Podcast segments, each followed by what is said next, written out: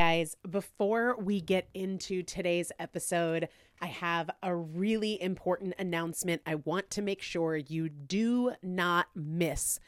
March is going to be a really exciting month in the Primal Potential universe, and I wanted you to be the first to know that I am hosting a completely free training on Thursday, March 21st at 8 p.m. Eastern Time you do need to register.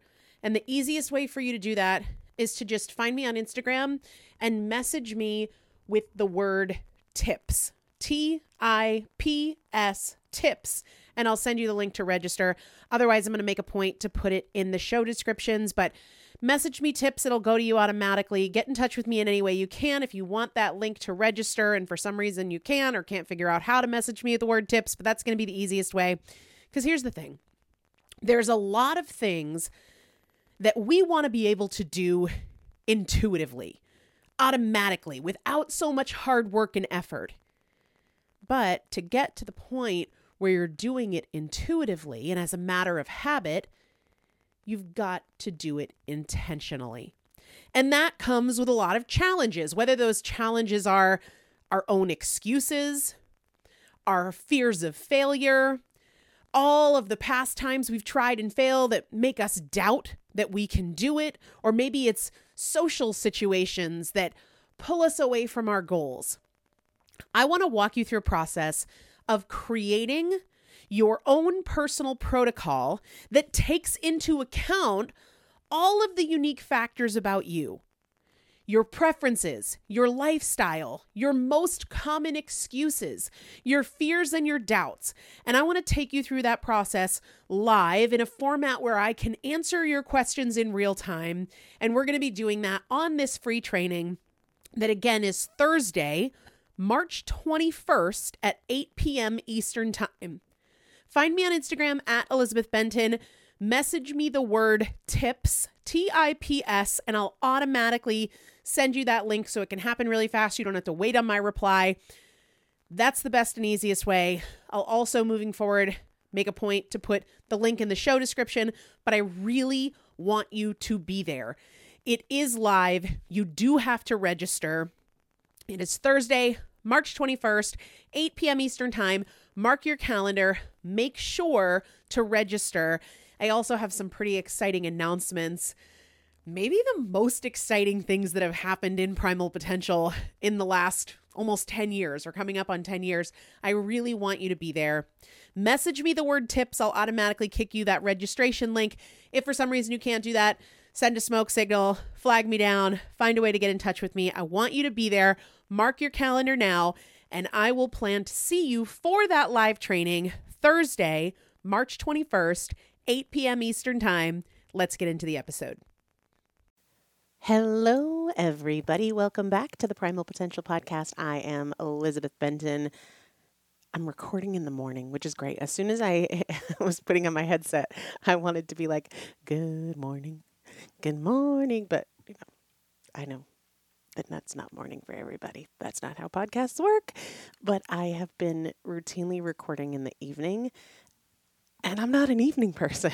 I am not an evening person. I'm more an evening person now because of kids, because I have to be, but still.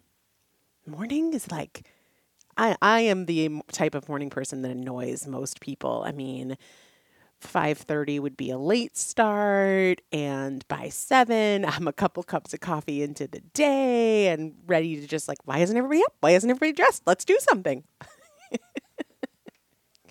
Can you tell? Yeah. Anyway, hope you're having a great day no matter what time of day it is. Lots of good things to chat with you about today, including I posted in the Primal Potential Facebook group. If you're not in there, it's a really great place where we have a lot of great conversations and it's free about what what's going on when our expectations don't match the progress that we're actually making. We're going to talk about that. Um, I heard something really helpful on social media the other day that we're going to talk about. And then there's some questions from you guys. Uh, Self talk when you notice that you're overeating, like you have the awareness that you're doing this thing and you're still doing it, then what? Um, and then a question about how to find what works for you. How to find what works for you. Before we dive into that stuff, want to share what I am giving away today. I decided I'm going to give away Mood Plus. This is an all natural adaptogen product. It's a capsule. So you just take a couple capsules a day. I've talked about it a lot before that adaptogens help our body adapt to stress. And the cool thing about adaptogens is they're a little chameleon like in their effect, meaning if your cortisol is high and you take adaptogens, cortisol being one of our stress hormones, it helps to bring cortisol down. But if your cortisol is low, which happens in a lot of people in response to stress, adaptogens are chameleon like in that they respond differently based on the conditions of your body. So if cortisol is low, then they can have the effect of increasing cortisol. What I really like about it is for me, it it has the effect of the way I can describe it is taking the edge off. I'm the kind of person that when I start to get frustrated or overwhelmed or overstimulated, overstimulated is a real common one for me right now with three kids under two uh, and managing being at home all day and having businesses and a nonprofit and all this stuff that there can be a point in the day where I'm like, everybody, I just grit my teeth and I'm like, everybody calm down. Mood Plus takes that edge off to where I still might be like, everybody calm down, everybody take a breath, but I don't have that like I'm about to blow kind of feeling. So I love it. I've been taking it for years. I'm going to give it away to somebody who left a review last week of the show. Thanks so much for listening. Thanks for leaving a review. I'll announce the winner at the end of the show, and you can win just by leaving a review on whatever app you listen. Okay. Here's what I had posted about earlier in the week in the Primal Potential Facebook group. I asked a question Are your expectations based on your intentions? Or are your expectations based on the level of consistency you're currently demonstrating? Another way to think about it is do your expectations match your effort? And I think for a lot of people, their expectations don't match their effort. Their expectations are tied to their intentions. Because I want to lose a couple pounds a week, that is the expectation that I have. And I'm bummed, frustrated, mad, disappointed, irritated, all of the above when I don't. When your expectations are based on your intentions, you can expect to feel crappy a lot of the time. And then we are in this cycle of feeling bad and withdrawing and behaviors that maybe we turn to when we feel bad that further expand the gap between our intentions and our results. So it is really important to make sure that as you establish expectations or as you have an emotional response to expectations, you keep your effort in mind. This, for me, is one of the really common areas where I get to practice being drama free. I don't feel happy about my results or I don't feel good about what I see reflected back in the mirror or something related to fitness or something related to a money savings goal or something related to business growth or lack of business growth, I can just look at my effort and say, okay, do I have an expectation of progress, of change that matches the effort I'm currently putting in? Or do I have an expectation that exceeds the effort that I'm putting in, especially the effort I'm consistently putting in? Because it's not enough to put in effort every once in a while and then have an expectation that you could really only meet if you were being consistent if that effort was consistently applied day in, day out for years. I talk about this a lot um, with folks who are on my affiliate marketing team.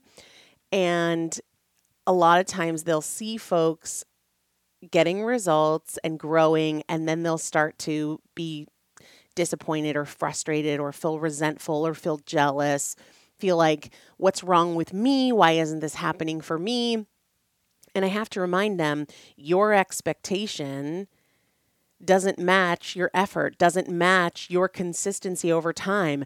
You are are wanting the results that somebody else is getting, but that somebody else has been more consistent or that somebody else has been more consistent over a long time horizon, a longer time horizon than you have. And so there's this huge mismatch between our expectations and our effort, our expectations and our consistency over time. You if you are feeling frustrated, disappointed, irritated, resentful, that is a sign that something is off. That something that's off could just be you need to readjust your expectations to match the effort that you're willing to put in, or it could be that you need to adjust your effort and you need to get more consistent. And you might be thinking, well, Elizabeth sounds great, but but how do I do that? I want you to hear me when I say this. There are so many tools available, a lot of them free, and certainly many paid, that teach you consistency, that teach you increasing effort, that teach you how to create change. Now, you have to decide if it's worth investing in those things. But the fact of the matter is, you might already know and you're just not doing them. And you're pretending you don't know because that's easier than holding yourself accountable for doing the thing.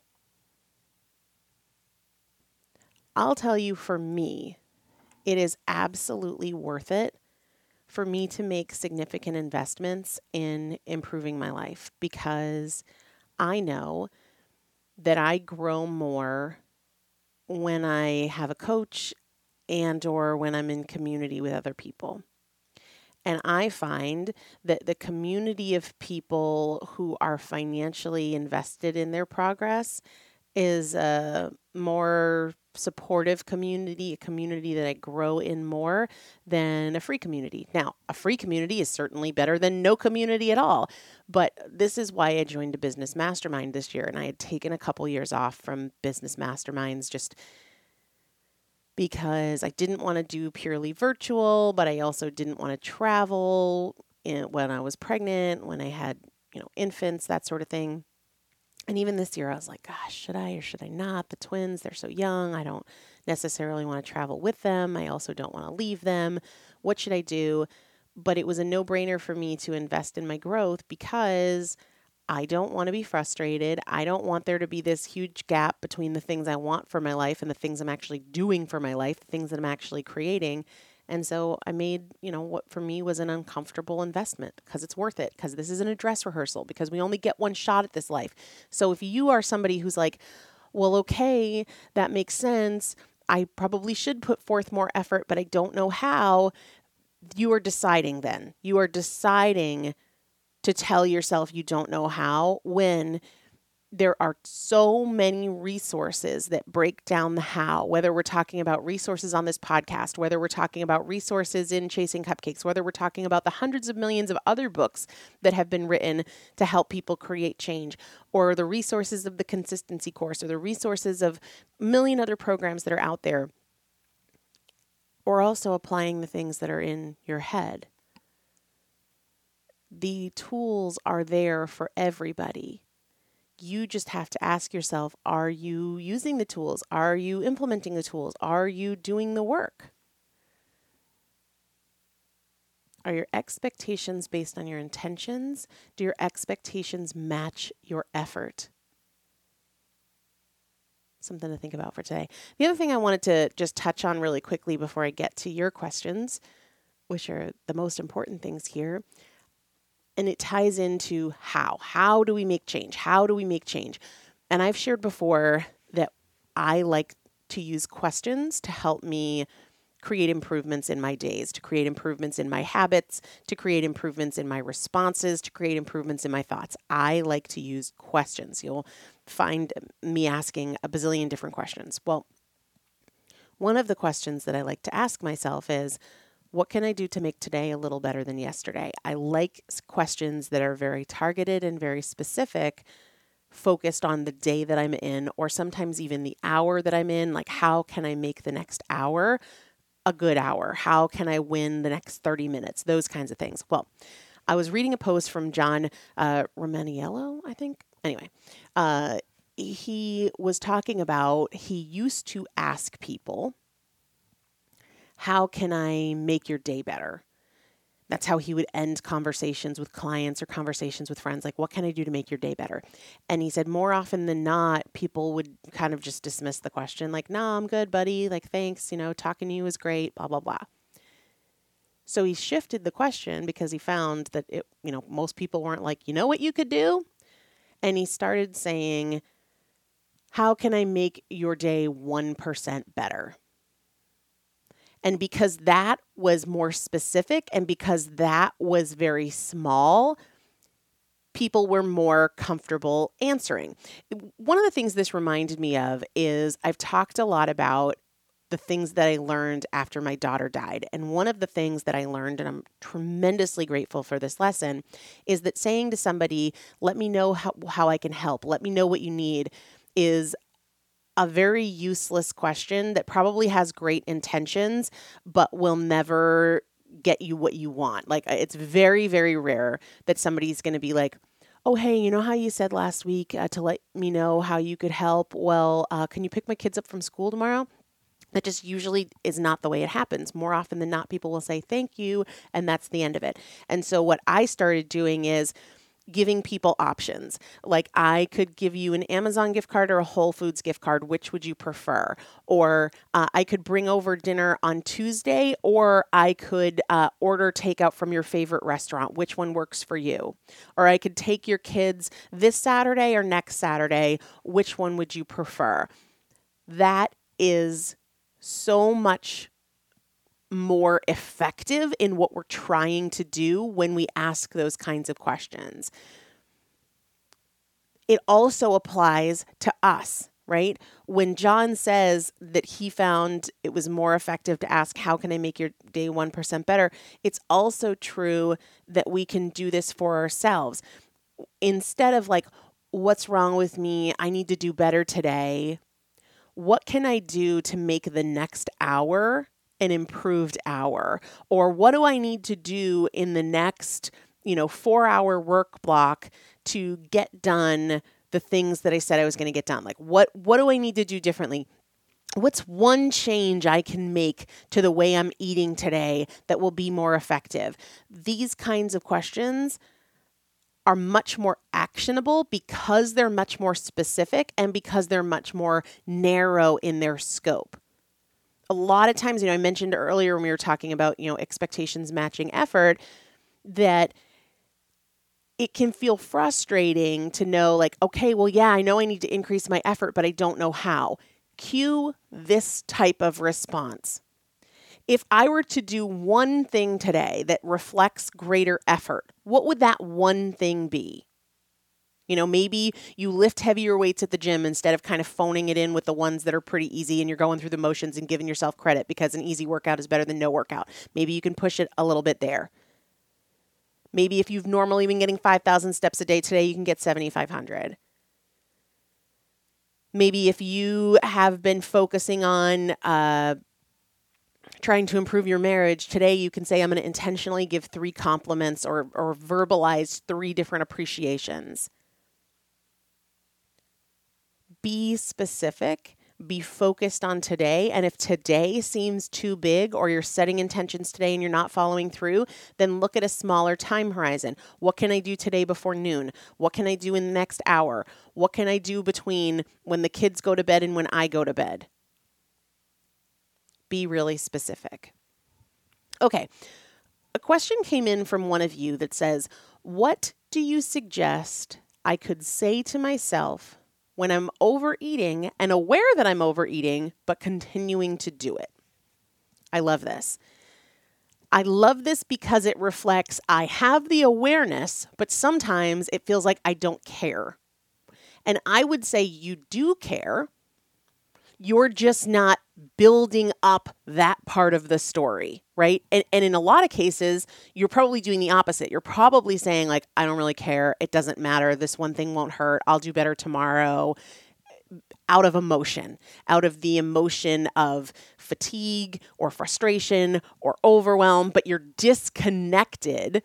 You have the awareness, but you you've disconnected it from what you do want and why you want it. And so the story of what you're eating and why you're eating it is stronger and more compelling than the story that hasn't been developed in that moment of all the reasons you want to be a different way. You want to choose a different thing. So, there is no one magic thing to say because everybody's different and different reasons and different narratives resonate with different people and also resonate with us at different times in different ways. So let me give you some examples. Is it worth it? The other day I got tortilla chips when I don't I don't normally buy tortilla chips, but we had been at a restaurant and Roman was really really into them. And so I saw them and I got them because I'm like, "Oh, this is something I know Roman likes."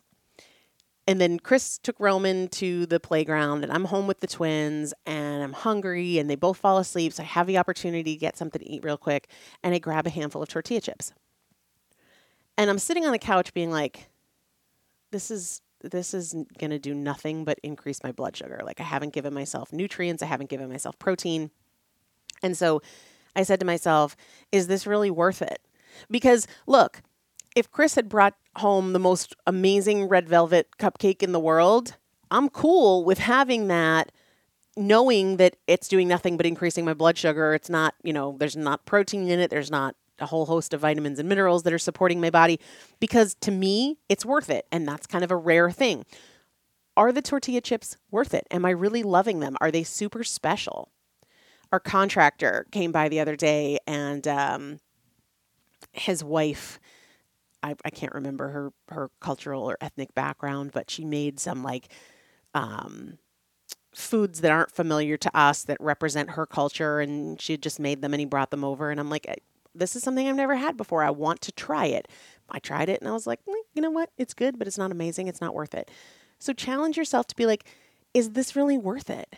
Am I loving it? And if you're loving it, then tune out everything else that's going on. You know, I don't want to eat while I'm feeding a baby or rocking a baby because then I'm not fully enjoying it. So if I want to fully enjoy it, then I'm going to wait till I can fully enjoy it and I'm not going to watch TV or be on my phone or anything like that. Are you really enjoying it? And then is there a comfortable stopping point? Because what a lot of times happens if we're just disconnected is we eat long past that point of maximum pleasure. This has been well documented. I talk about this a lot how, in terms of the dopamine release and even the just subjective degree of enjoyment, it goes down with subsequent bites. So, like the first bite, the second bite, the third bite, those are highest on the sort of pleasure meter. And then it really quickly falls off to where when you're 10, 15, 20 bites in, it's it's almost not even like ringing the bell. It's not scratching the itch. You're just doing it because it's there and you're not consciously getting much out of it. So I'll check in with myself. If I decided like, yeah, these are super worth it, well then like 3 or 4 chips later, uh, is it still worth it? Like am I still loving this? Cuz if I'm loving this and it's amazing and it's worth it, okay, no big deal. We can work with that. But check in with yourself. The other thing that I like to ask myself is Am I really hungry? Am I doing this not because this is an, amazing thing, but because I'm really hungry? Well, is there something I can add that would make what is pleasurable more nourishing? So, yeah, maybe I need to stop have some leftover chicken, maybe make a meal out of this, and we can get some cauliflower rice and some chicken and some salsa and some guacamole. And then, hey, you want to have some chips with that? Cool. But what can I do to make this thing that I'm eating for pleasure? What can I do to make it more nourishing? That's a really powerful one. And then the other one is like, can I take a break and come back to it in an hour? If I really want more in an hour, I can have more, but can we just build in a pause? Because a lot of folks will just graze and they'll just keep going in large part because they never entertained the the thought of just like let's take a break, let's go do something else, let's come back to this. I often do that with Roman if we're doing something like screen related. Sometimes um, when I'm working out, I'll turn on screens for him. Of course, I try to minimize screen time, but my workouts are a higher priority than minimizing screen time. So if it means me getting through a workout, I'll absolutely turn on some music for him to watch on YouTube. And if he has a mini meltdown when I go to turn it off, I'll say, listen, we're going to do something else for 10 minutes. And if 10 minutes you want to come back to this, we will. And I would say nine times out of 10, he's not interested in he's not asking for it 10 minutes later and if we can engage with something else for a little while best case scenario it doesn't hold the same appeal a little while later 30 minutes 60 minutes later but if it does then you can kind of go through this process again am i hungry can i make it more nourishing am i willing to wait a little while those are some examples certainly not an exhaustive list but some things to consider when that comes up next time all right the last question says how do I find what works for me? I've been looking and struggling for years now. I think this is a really common sense of I don't know what works for me. People will try, especially, I would say almost most specifically around nutrition, right? I've tried doing keto, I've tried calorie counting, I've tried macro counting, I've tried Weight Watchers, I've tried meal delivery programs, and I'm just struggling and struggling and struggling. And what I would say is, all of those things probably work, right? If you were consistent with them and not consistent for like a week or two, but consistent for the rest of your life, most all of them would work. There are very few things that fundamentally just don't work if you're consistent with them. Then the reason people aren't consistent can be a lot of different things, but one of the common ones is this doesn't match the way you want to eat, the way you want to live, the way that works with your lifestyle and your preferences and all of those sorts of things. So instead of just, I should try this because it's working for somebody else, or I should try this because I heard it on a podcast, start with what reflects the kind of relationship you want to have with food for the rest of your life. For example, I oh, I'm hesitant in how I'm going to say this because I got a really odd email from somebody who suggested that uh, a plant based way of eating was the only thing that had been shown to reduce inflammation and all these kinds of things, which just isn't true. In fact, what's actually true um, is that most nutritional resource research is really poorly done and can be debunked and there's a very small subset of research that is well done and can't be debunked and I won't go into in this episode kind of like well, which is which, um, but the fact of the matter is, in a lot of research that appears to say, we'll pick on plant based diets for a minute. A lot of the research that appears to show that a plant based diet is responsible for all of these things like lowering inflammation and lowering risk of cancer it's not so much the fact that it's plant based. It's got nothing to do with the fact that it doesn't have meat. It's got to do with the fact that it has uh, less sugar, that it has less processed seed oils. And so that people will then deduce, well, once you stop eating meat, then all of these good things happen. And it's like, well, it's actually not what it shows because you have to look at and compare to other diets in order to be able to draw conclusions. Uh, it's something that's one of the components that confounds a lot of these and leads to those kinds of messed up conclusions. Well, A, people not really knowing what they're talking about, but B, something called healthy user bias. So, if you look at people who follow a plant based diet, well, those are also people who tend to be more active. Those are also people who tend to not be smokers. Those are also people who tend to drink less alcohol. And so, what is it? it could it just be that we're looking at the difference of, of collectively a group of people that doesn't smoke could it be collectively that we're looking at people who are generally more active um, i'm saying that because this where i was going with this is i believe in the studies that show that um, primal ways of eating that tend to be lower in vegetables and higher in meat have all of these positive health out- health outcomes again in large part because they have an absence of sugar. So it could also be a sugar factor, could also be an alcohol factor, could also be other things.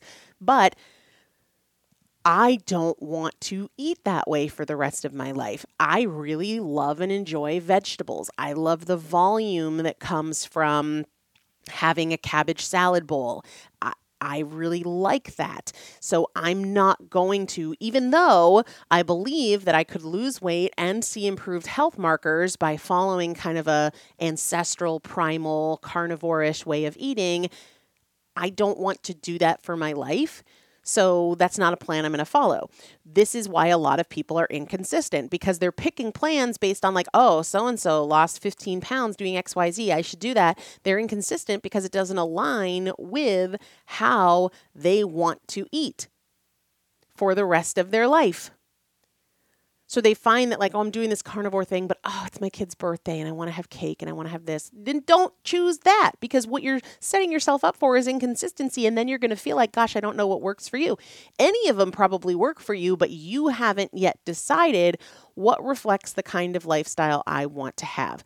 Truth be told, you don't have to follow any particular plan or program but maybe you need to indulge less. Maybe you need to overeat less frequently and also start lifting weights and start getting off the couch and sitting less. Start with what reflects the kind of relationship you want to have with food.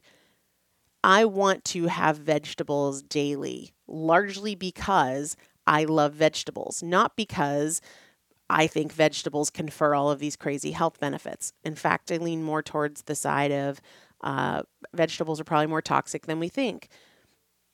But I still believe that I can, on the whole, be very healthy, especially by avoiding these other things. A little side note here, because I know I'm going to get crap from somebody about this.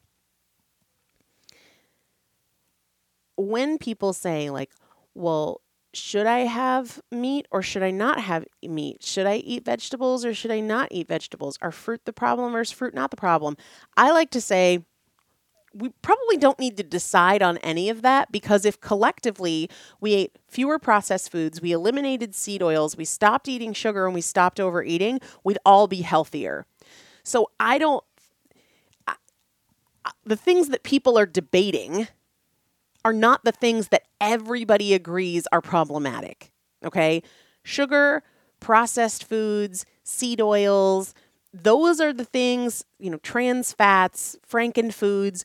Those are the things that everybody agrees on. And so people will be like, well, I don't know if I should do low carb uh, or if I should do, uh, you know, Mediterranean diet or if I should do carnivore or if I should do vegan why not start with the things that like everybody knows are not aligned with good satisfactory health outcomes? Because the fact is there's a very good reason why you can show health improvements with a vegan and also health improvements with somebody who is carnivore. And it's because both of those people in most cases are not doing processed foods and processed sugars and fast food and alcohol and blah, blah, blah. Or at least doing those things far less than a standard American diet. All right. Yes, you can absolutely follow a vegan diet and eat nothing but processed foods. Okay. Most vegans are not going that route, and I certainly don't recommend that you do it. Same thing to be true with carnivore, though it's a lot harder to do processed foods with carnivore. You you can. Uh, the market has created options that fit the bill there. I would say they're probably a lot healthier than vegan processed foods because the the options are much broader uh, for processed foods that are just free from animal products. But I'm telling you that because there's so much arguing over stuff that's like really not the biggest rock the biggest rock is going to be lift weights, move your body, stop eating sugar, stop overeating, minimize processed foods, franken foods, all of that kind of stuff. And if you want to do that as a vegan, do it as a vegan. I've got concerns with that, but I've also got concerns with people who just eat bacon all day. So, you know, that's that. How do you find what works for you? Begin with what reflects the kind of relationship with food you want to have. I want to have vegetables every day. I want to have fruit every now and again. I'm not a big fruit person. I feel like the more sweet I eat, the more sweet I crave. So I try to minimize that flavor profile for myself. But at the same time, I want to indulge a couple times a month. I want to go out for ice cream with my kids and enjoy that. I love ice cream and I love that experience with my kids. I don't feel the need to eliminate that for the rest of my life, but I support the fact that that is the goal for a lot of people. So begin with what reflects the way you want to eat. Stop choosing plans that don't reflect the way you want to eat for the rest of your life. All of them will probably work if you're consistent. So then we need to help you find something that you want to be consistent with, that you can make work for you for the rest of your life, not just for 20 pounds lost. This is what I teach in the consistency course because consistency is the ultimate skill set for all of these things that we've talked about today. All right, the winner in today's episode, Ocean Skater. Ocean Skater, email me, elizabeth at primalpotential.com. Tell me you were the winner for 1066. Include your mailing address, and I will get Mood Plus out to you. Some people might need it after getting their feathers ruffled upon my opinions in this episode, and that's okay. All right, everybody have an amazing day. Talk to you soon.